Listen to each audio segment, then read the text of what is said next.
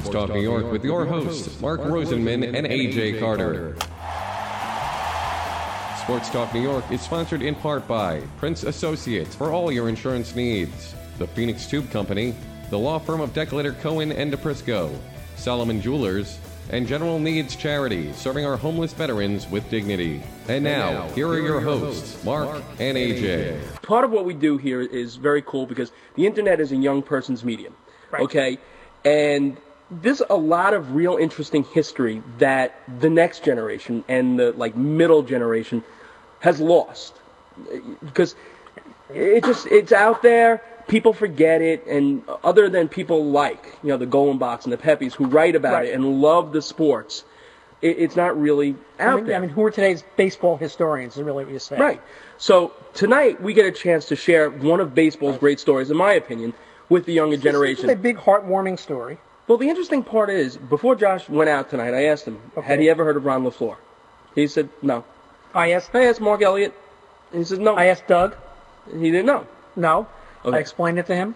So tonight, for these young kids that you know, either watch us on the archive or watch the show live, we're gonna, and then the podcast, we're gonna be able to share a story about Ron LeFlore. We're gonna revisit some baseball history. Uh, Ron was the subject of a 1978 TV movie called Right. One in a Million, which starred LeVar Burton, which is interesting casting. We'll ask him about that. Yeah. While So serving, LeVar Burton was big at the time. Yes, He- huge. He was just coming out of Roots. Right. So while serving a five to fifteen year sentence at South Michigan's prison in Jackson for armed robbery, Right. Had never played organized baseball. The Detroit native, right, in his Right. own hometown, Right. starred for a prison team. Okay, something that you would see in like a Sylvester Stallone type Right. movie. Th- but this, Uh, this, this is not was- fiction. This is real. It was given a one day tryout at Tiger Stadium in June of 1973. and they decided that playing at Tiger Stadium was enough of a prison. that they let him out on They parole. let him out on parole. Right. So, uh, and at that time, the person that actually got him that one day tryout was then manager Billy Martin. Right. So let's get Ron LeFlore on the phone, and we're going to talk to the man himself. Hello? Hey, Ron, how you doing? It's Mark and AJ on Sports Talk New York. How you And doing? On the air. How's it doing? Pretty good. Thank you so much for your time tonight. Oh, Uh, you're welcome. we're going to start right at the beginning, and we're going to have the, the history of Ron LeFlore told to us by the man himself. Your child History of Ron LeFlore. Yes. Right. Your childhood was not one of those little league games and Boy Scout meetings. What was your early childhood like growing up in Detroit, and how did you end up in prison? What was my childhood like growing up in Detroit? Well, um, it was pretty much like uh, any other kid's uh, child life that are growing up today in uh, poverty. Um, we just didn't have the guns and the things like that. Uh, we had a little more respect for our parents and our elders, but uh, the, uh, the the contents were still the same. Uh, you still had to mind your own business, and um, I think that um, me uh, as, as as a kid coming up, I I just decided that um, my parents couldn't afford to give me the things that I needed to have, you know, to. Um, to, to look like uh, all the other kids in the neighborhood, their parents may have had a little more money than we did. So um, I, uh, in turn, uh, turned my life to crime. I started doing things that were uh, not what my parents had suggested or wanted me to do, but uh, it was something that uh, I chose to do. Uh, I had the, the right to say yes or no, but um, it was very hard for me to say no to, to things that uh, I thought that I could get away with. So, how did you eventually end up in jail? What was, was the crime that you were arrested for? Armed robbery. Um, it was um, it was one night we were sitting in a pool room. Uh, I had started doing heroin when I was like 16 years old, and there was a few of my friends there. Uh, it was uh, getting close to Christmas time. We didn't have a lot of money, so I said, uh, "Let's go out and uh, and uh, commit armed robbery." You know, so at least we can have something for Christmas. I mean, like our parents uh, weren't uh, the type of parents that were going to be able to to get a Christmas tree and have things under the tree wrap gifts for us. And uh, we didn't believe in the Santa Claus thing, which, uh, you know, uh, a lot of other kids did. I mean, because if Santa Claus was going to be uh, really nice, all the kids would have had toys every year. So uh, we didn't have toys every year. So we had to do something uh, to uh, make that uh, fruition come true for us. And uh, so we went out and we uh, did things uh, to people that uh, put their lives in danger. Uh, you know, uh, you're not thinking about that at that particular time, but you know, it's something that uh, you know you get caught up in the moment. Uh, you get caught up in your environment. Uh, a lot of people say that the environment doesn't play a big uh, deal with their lives, but it does. I mean, but you still have that opportunity to say yes or no. And uh, majority of the kids uh, that I grew up with were saying no, and uh, we uh, in turn ventured into the life of crime. So at, at this point, had you played baseball? Did you play baseball, and where did you play? Uh, I started playing baseball in the state prison, the Mich- uh, state prison of Southern Michigan. Uh, I didn't play baseball as a kid coming up. Uh, you know, we lived in a concrete city in Detroit where I stayed. I mean, it wasn't grass and, uh, you know, baskets, uh, you know, around and baseball fields and things like that. Uh, we had a, uh, a, a recreation park called Pingree Park. Uh, there was uh, softball fields there where there was wooden bases that had been uh, dug up and, I mean, you know, dug into the ground like, say, home plates are right today in baseball. And uh, we played a little softball here and there, but baseball wasn't a big thing for us. Uh, we would go out and uh, play. We'd have our little beer, our little wine, have a good time, you know, and uh, play different teams from different little neighborhoods. Not a lot of organized stuff. Uh, and uh, that was really the extent of baseball that I had as a kid. I mean, uh, no, I didn't play any organized baseball as a kid coming up. Uh, when I was going to high school, uh, I, I, I really concentrated on being a football, basketball player. I, I, I thought that uh, that was uh, something that uh, I thought I could uh, really uh, uh, strive in. So what? So what made you decide when you got to prison that baseball was a sport you should try and play?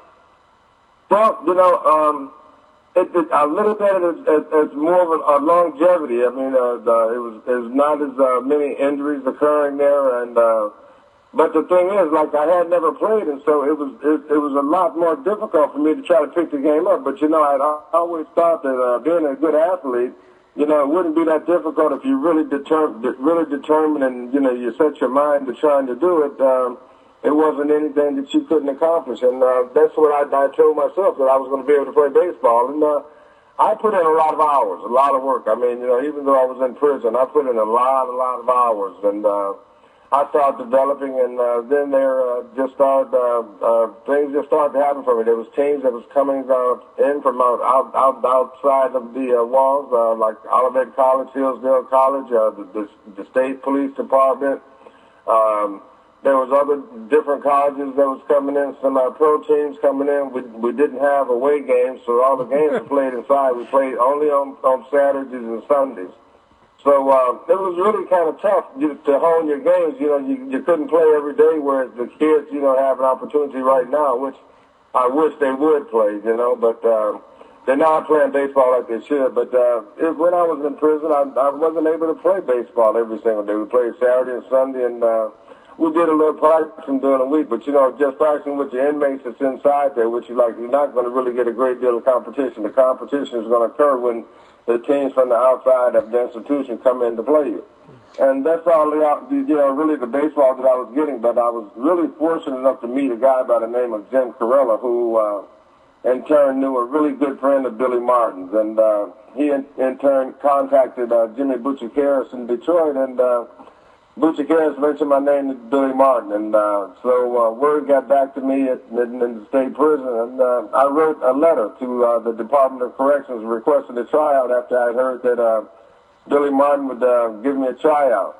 That's uh, it. I was turned down by the, uh, uh, the Department of Corrections at first because uh, the Tigers had told them that uh, there hadn't uh, been any uh, uh, available scouts to come up to see me. So uh, the PR director in turn wrote the prison and said that he was going to bring a goodwill tour up there. And uh, so uh, that's how really my baseball career uh, got started. Billy Martin came up. He spoke with me. Uh, he didn't get a chance to see me work out, but he did offer me that tryout that I had asked for before. Uh, my father and I was going to Tiger Stadium, and uh, unfortunately for me, my father's car, was, which was really old, uh, threw a rod. So uh, we were out on uh, I-94 hitchhiking, trying to get get to the uh, Tiger to the Tiger Stadium for my tryout, and uh, you know I only had 24 hours, and I don't know if I was going to have a chance to get down to Tiger Stadium or if I was going to have to turn around and go back to Jackson Prison. But we was fortunate enough to be picked up by uh, a driver that was going uh, into the city of Detroit, and uh, he dropped us off at Tiger Stadium, and uh, I was fortunate enough to uh, get that tryout. Uh, impressed the front office very, very much. Uh, Billy Martin was there, Kaline was there, uh, Jim Northrup, uh, Bill Freehan, Norm Cash, all those guys were there, Mickey Stanley, and uh, these guys uh, was really encouraging to me. Frank Howard was on the team at the time, Gates Brown, Willie Horton, uh, Ike Brown, and uh, Frank Howard gave my first bat. Uh, Art Fowler was Billy Martin's pitching coach. He gave me my first glove. It was a old kangaroo glove made by MacGregor that broke in really easy. And uh, that was the first glove that I had uh, that I owned of my own. And uh, that was the first glove that I used in professional baseball. I wore that glove uh, when I went back to prison. I was there for about three more weeks and I was released. And uh, I went to uh, Clinton, Iowa. I still had that glove. I played with that glove in Clinton, Iowa. I played with the glove in uh, Lakeland, Florida, and I played with that glove also in Evansville, Indiana, which in uh, the period of time that I mentioned these three places uh, was 134 days. Wow. Uh, I was uh, fortunate enough to uh, develop and give every effort that I had to try to be the best baseball player that I could. And, you know, a lot of luck was involved. Uh, we were in Evansville after I had had a phenomenal season in A-ball in the Florida State League. I was MVP of the league, minor league player of the year. I went to Evansville, and um, the front office just happened to be there. You know how uh, front offices visit uh, their minor league teams to see how the players are developing, and uh, it just so happened that uh, Jim Campbell, uh, who he was, who was the farm director, Jim Campbell was the president, general manager, Bill Lajoie was the head of scout they came down, and uh, John Fetzer, who was the owner of the team, was there, and uh, I happened to hit a home run. We were playing uh, the uh, Cincinnati Reds, and like they were out of Indianapolis at the time. Uh, they had Ed Armbrister on the team. They had a pretty good ball club, and uh, I ended up hitting a home run in the uh, ninth inning to win that game, and didn't know that uh, Mickey Stanley was playing in Boston, and uh, he had been hit on the arm uh, with a fastball, and his wrist was broken, and. Uh, I had developed into a pretty good ball player in that period of time. And uh, from Detroit, um, it wasn't a great deal of attendance. The team wasn't doing really well, and so they brought me up. Well, you know, uh, Leon Roberts uh, was on the ball club, who I think is a coach in the Atlanta Braves organization right now. Danny Myers, who was uh, pegged to be the next Al Kaline. Uh, these guys were really a little perturbed at the fact of me going up, just having 134 days of experience in professional baseball. But I think that uh, I developed, and uh, the, the fact of me being an, an ex-offender, uh, I was able to kind of cope with the uh, the pressures of uh, what it might be like to be a professional baseball, and uh, having those experiences, you know, of, of being in jail and uh, surviving that. Uh, I shouldn't uh, have have a great deal of uh, problems in surviving uh, the press talking to me or, or being able to uh, fail if I went to Major League Baseball, which you know as yourself. Uh, Major League Baseball is a game of failures. You know, you, you get uh, three out of uh, ten at bats or a hit, you, you, you're a superstar. So uh, I was able to uh, so almost get three out of ten hits. I ended up hitting 288 as the uh, a, a baseball player in my, my career, but uh, I think I could have played a, a little longer. Uh, I, I wasn't, uh, you know, uh, filled in on the things that I should have been filled in. I don't think by the organization and and, having to carry myself and to. Uh, possibly uh, talk to the media. I was uh, a little more honest with the media instead of uh, kind of embellishing things the way uh, the guys do today. I mean, who who was uh, uh, I to say, or who was uh, uh, on the organization that was going to come up to me and try to tell me what to say? I was an ex-offender. I think people were really just a little afraid to approach me. So uh, I think that uh, my career was shortened a little bit behind uh, the fact of uh, me being a little honest and uh, trying to burn the candle at both ends. Now, you mentioned a couple of things on your way up to the pros, and I, just want to get back to it because I, I just have to relate a, a, story to you to tell to let you know how proud uh, people in Michigan were of your story. I was I went on like a mini like baseball tour. I yeah. guess um, I guess 1994, 95, and we went to Old uh-huh. Tiger Stadium, and then after Tiger Stadium, we actually went to Lindell's AC which is no uh-huh. longer there, which is one of the you know the first real sports bars ever. And right. the two owners, Jimmy and Johnny, were still there. And yeah. I had remembered your story, and I asked John, the, the brother, who had happened to be there that night. He told us the whole story, how Martin used to come there after games, and how they were yeah. pressuring Billy to get out to the penitentiary. And you, you could just see the pride on their faces telling the story, you know, so many years later. And oh, it, yeah. it was something that stuck with me for such a long time. In fact, I have it someplace on video. And um, actually, I, I should send it to you because the guy was just beaming with, with joy, Ron. It, it's unbelievable. Now, oh, he, yes, he was, and I was beaming with joy for him, you know, because uh, who else will go on the limb and say uh, to Billy Martin, this guy might be able to be a professional baseball player. Billy Martin go out on the limb and, and ask uh, the Detroit Tigers to give me a try. I'd never heard anything about me about me before in his life. I wasn't scouted as a, as a little league kid, a high school kid, a college kid. Nobody knew anything about me. It was just on word of mouth from an inmate uh, to a friend in the streets. Now, now another thing on your way up in Clinton, Iowa, your your minor league manager was Jimmy Leyland, correct? Absolutely. Jimmy Leyland was my manager. I wish I was uh, still able to, to, be a part of his uh, organization right now, but uh, things just didn't happen to work out that way. I mean, I'm really uh, uh, disappointed that I'm not involved with baseball now, but uh, you know, uh, I don't know if it's uh, because of uh, my my background, uh, part of maybe some of the Ken Burns tapes uh, that came out to talk about the guys that use drugs, but. Uh, you know, I don't know what it is, but I think if they give me an opportunity to play baseball and to make money for Major League Baseball, I don't know why I can't be out there and uh, coaching some of the kids that are out there today. There's a lot of problems out there. There's a lot of horrendous base running out there that I see that I don't think I ever had uh, uh, anybody to say that I was a, a bad base runner, you know, and I think that I have that to offer at least. You know, I hear managers talking about if we could only run the bases better, you know, and uh, so these are things that uh, I don't think that uh, they take in consideration these days. Uh, they don't take outfield and infield. I mean, there's there's so many different things that uh, guys don't do today. But I guess because of the astronomical uh, dollars that they're making today, they don't want to go out there and maybe tweak a muscle or something where they might miss a couple months. So let, us talk about this for a second. You were known very much. You hit 288, which is a great average, especially these days. But you're known pretty much as a base stealer. You, you've won the stolen base championship in both leagues. Yeah. Uh, and you stole 68 bases in 1978.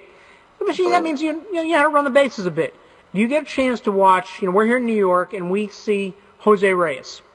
Uh, right. And we see him steal a lot of bases, which is great. Then we see him some, do some stuff on the bases. And you just scratch your head and say, what is he thinking or why isn't he thinking? Well, he in Detroit, you probably get to see Cabrera and you probably scratch your head as well.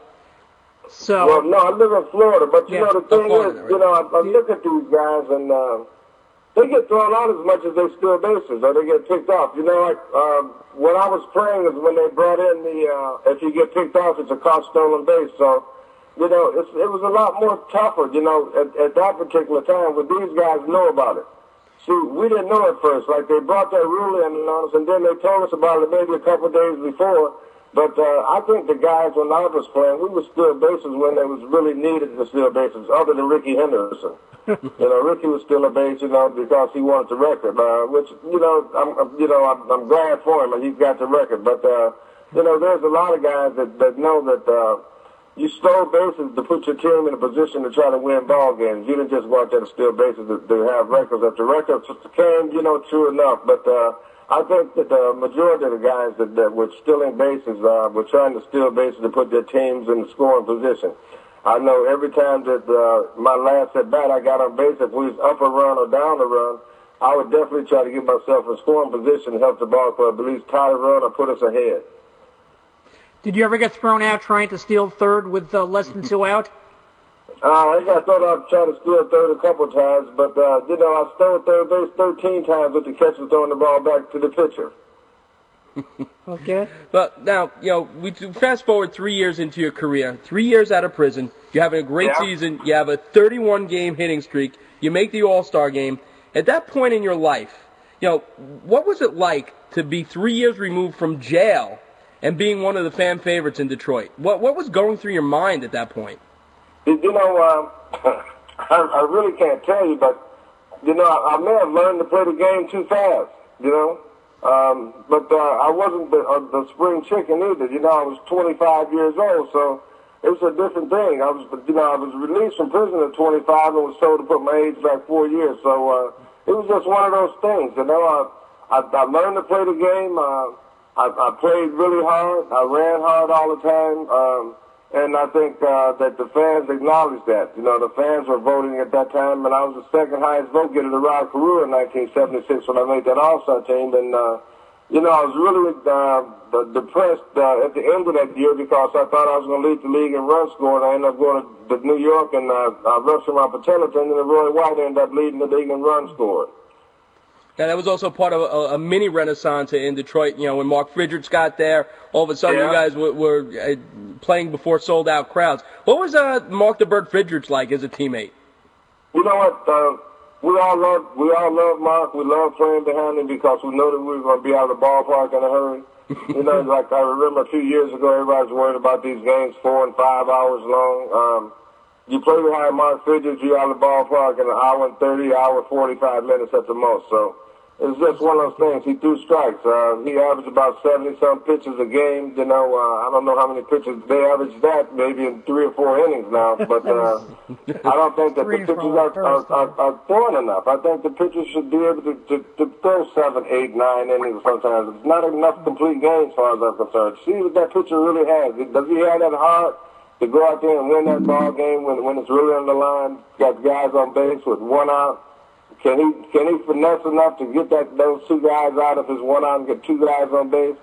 You know, the game has really changed, but the game is the same. I mean, like uh, guys don't play hurt. You know, we had to play hurt, and I think we suffered a great deal from that because all the ball players that played 60s and 70s, you know, the early 80s, uh, played with pain. Uh, they weren't getting compensated for it, and uh, they don't have insurance today, and like there's nobody really doing a great deal for them, and uh, it's, it's a sad thing. But uh, we still uh, were appreciative of having an opportunity to play Major League Baseball for the fans. I think we played the game for the love of the game. We're going to always love the game. We're going to always uh, support the game. So, so now you're this big fan favorite in Detroit. You're in your hometown. Things are going great, and then you're traded to the Montreal Expos. What did that feel like? It felt like crap. Uh, I never knew it was going to happen. Uh, it was it was a situation uh, that um, Sparky Anderson uh, came to Detroit. Uh, Les Moss was fired. Uh, this was June, maybe June first of July. I had a mustache on. Um, Sparky told me to shave the mustache. He told Rusty Staub on team, he told him to shave. Aurelio Rodriguez was there, he told him to shave. Uh, we didn't shave, you know. Um, I think I made a statement about the mustache don't hit 300 to score 100 runs. Um, and uh, Rusty Staub said he wasn't shaving. He drove in 100 and some runs. Aurelio Rodriguez won the Gold Glove that year, I think. And uh, at the end of the year, uh, they had the winter meetings in Toronto. We all got traded because we didn't shave our mustaches. So uh, it was a real depressing uh, moment for me. Uh, I get traded to Montreal. Uh, I was really frustrated. I go over there. I told Omar Moreno, since he was the perennial base stealing champion over there, that I was going to win the National League stolen base title that year. And uh, fortunately enough, I did do it. But uh, it was it was real trying times because I broke my wrist in September, and I was uh, only able to pinch run. So. Yeah, well, you ended up leading the league, and, and that I, I, believe you are the last person to lead the National League and American League in stolen base. And actually, in your honor today, I'm wearing an I, Expo. I think the only one to ever do it. I believe so as well. And in your honor today, I'm wearing a Montreal Expo uh, jersey and a Detroit Tigers hat. But uh, let me ask you a, a, bigger question, the big picture. Sure. If it wasn't for baseball, Ron, how do you yeah. think your life would have turned out? I, I can't say. I mean, I'm fortunate enough to have baseball. You know, like you, you can't second guess and, and think about what was going to happen to you if you didn't have baseball. Uh, I couldn't think that I would I would have been uh, alive today, but uh, I still can't tell you what would have happened if I wouldn't have had baseball. I did have baseball, so there's no need trying to think of anything other than me being a baseball player. Okay, I have two other questions for you before we let you go tonight. I appreciate your time okay. tonight, and I, think your story is a wonderful story, and it's one that kind of gets lost in, the annals of baseball history, but it, it is one of those real good, feel-good stories which we don't really hear enough about in today's day of, of the, the steroids and constant, you know, the press about this manager is going to be fired or, or this guy is cheating on his wife. This is one yeah. of those stories where a guy had a real tough beginning to his life and, and turned his life around. But let's go a little step further. The last day of Tiger Stadium had to be a real emotional time for you. You're invited back for the festivities, and then afterwards, you're arrested because of a computer mishap. Could, could you tell the viewers about that? It was really amazing. You know, um, and the, the, the police officers that was there, my mother was there in a wheelchair. I, you know, I, I told the police officer, I said, to put my mother in the wheelchair. He said, no, you're not. You're under arrest. You know, like, and at that particular time, like, uh, I, my wife was there, you know, I'm going to tell you, it was an awful situation. You know, a police officer will sit up and tell you Your mother you sees in a wheelchair. She see, he sees she's in a wheelchair, and he tells me, a, a police officer now tells me I cannot put my mother in the car. I'm under arrest. Where was I going to go? It was four police officers there. I mean, I wasn't a threat to run anywhere. It wasn't like I was I was being looked for for armed robbery or murder or something. And he told me I couldn't put my mother in the car. It was very embarrassing. And then he had a nerve to ask me for an autograph after he locked me up. Oh no. Yeah, I mean, and then uh, I, it, it, no, it's the, an interview from New York. But anyway, uh, the thing is, um, the Detroit Tigers didn't even try to help me out or anything. They didn't even try to look into it to try to help or do anything. I was a part of that organization. I mean, like that hurt. I mean, do you, Yeah. can you imagine how that would feel? You know, you play for an organization, you back there at the organization celebrating something of their history, and they don't even try to, get in touch with you to try to help you out themselves. It's amazing. It, it, it seems it's so surreal. It almost seems like the the last scene in the original Longest Yard. You know, like with Krug, and you know, you stick Yeah. that in your trophy case. You know, but um, I'm gonna tell if, if, if I was playing for Mr. Steinbrenner, I know he would have tried to do something to help me out. oh, You absolutely. know, uh, which I really admire him. I admire the Yankee organization because whatever it is that these guys may, may get into, this man is going to stay behind them and try to help them to get their lives straight. I mean, if every owner was like that, I don't think he would be having all the problems in baseball. I don't think the steroids would have been involved. You know, I think there would have been a, a lot smoother baseball being played. The players would have been playing a lot harder. But, you know, after that reserve reentry draft clause, I mean, things just really got out of hand. You've also managed in both the Frontier League and as well as the Canadian Baseball League, and you were talking before about how you Yeah. really like to get i- into you know coaching or managing. How did those two stints go when you were managing? You know? I had a great time in Chicago. Um, I had I, I had a great time. I was in, in 1995. I started the uh, Northeast Independent League in, in, in Newburgh, New York. Uh, went up to the Canadian Baseball League where Fergie Jenkins was the commissioner. Um, the uh, league uh, folded because there was, there was no attendance. I mean, like it's really tough. I mean, there's a lot of independent teams out there today uh, that's affording a lot of guys to have opportunities to possibly get back into professional baseball. And you look at Kevin Millar as, as a living example, who's in the major leagues now, who played independent league baseball.